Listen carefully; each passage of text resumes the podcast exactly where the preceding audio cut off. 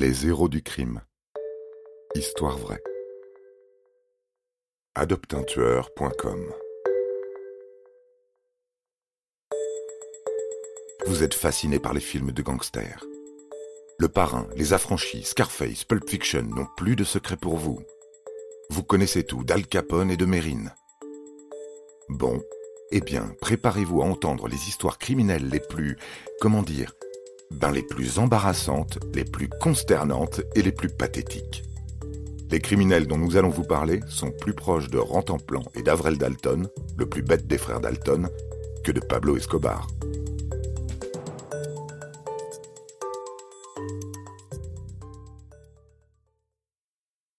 Prenez par exemple l'histoire tout à fait extraordinaire de Wendy Lynn Wayne, une femme ordinaire de 52 ans.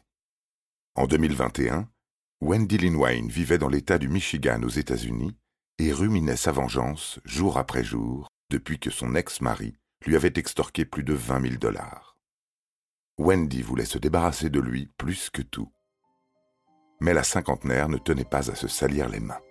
Elle était trop ordinaire pour avoir un destin de meurtrière et aller en prison.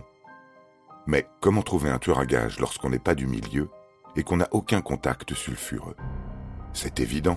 On va sur notre moteur de recherche favori et on tape tueur à gage.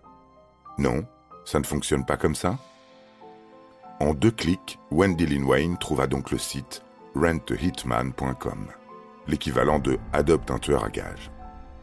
Sur ce site parodique au second degré bien affirmé, le visiteur doit remplir un formulaire avec ses coordonnées, son mode de contact préféré, ainsi que les détails de la cible. Ensuite, il n'a plus qu'à placer sa commande de 5000 dollars dans le panier. Non, non, non, vous ne rêvez pas. Tout est vrai. Wendy Lynn Wayne remplit donc consciencieusement le formulaire et indiqua le lieu de travail et l'adresse de son ex. Un éclair de lucidité lui traversa peut-être l'esprit, car même si elle avait soigneusement entré toutes ses données personnelles, Wendy prit la précaution de choisir un pseudonyme. On n'est jamais trop avisé.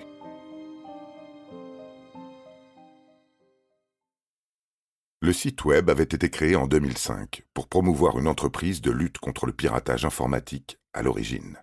Mais face à la déferlante de demandes farfelues, Bob Hines, son fondateur, travaillait désormais main dans la main avec la police. Lorsque Bob Hines reçut cette demande incroyablement dérangeante, la police de l'État du Michigan fut donc immédiatement avertie. Pour prendre contact avec Wendy Lynn Wayne, l'agent de police entra dans le jeu et se fit passer pour un représentant du site web. La supercherie allait bon train. Il demanda à la commanditaire du meurtre un acompte de 200 dollars, car la victime vivait désormais dans un autre État. Il fallait donc couvrir les premiers frais de transport. Wendy Lynn Wayne régla rapidement la note de frais, car mieux valait rester dans les règles avec l'administration, en effet. C'est là que Wendy Lynn Wayne fut interpellée.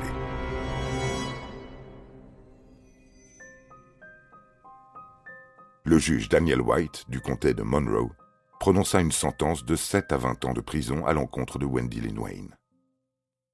Afin de faire comprendre à Wendy les raisons de son inculpation et lui démontrer la gravité de ses intentions, il ajouta Personne n'aurait pu croire que ce site web était réel, mais vous l'avez fait, et cela n'est pas apparu sur votre fil d'actualité Facebook, vous êtes allé le chercher. Voilà, voilà, vous savez tout sur Wendy Lynn Wayne et son effroyable manque de discernement face à la réalité.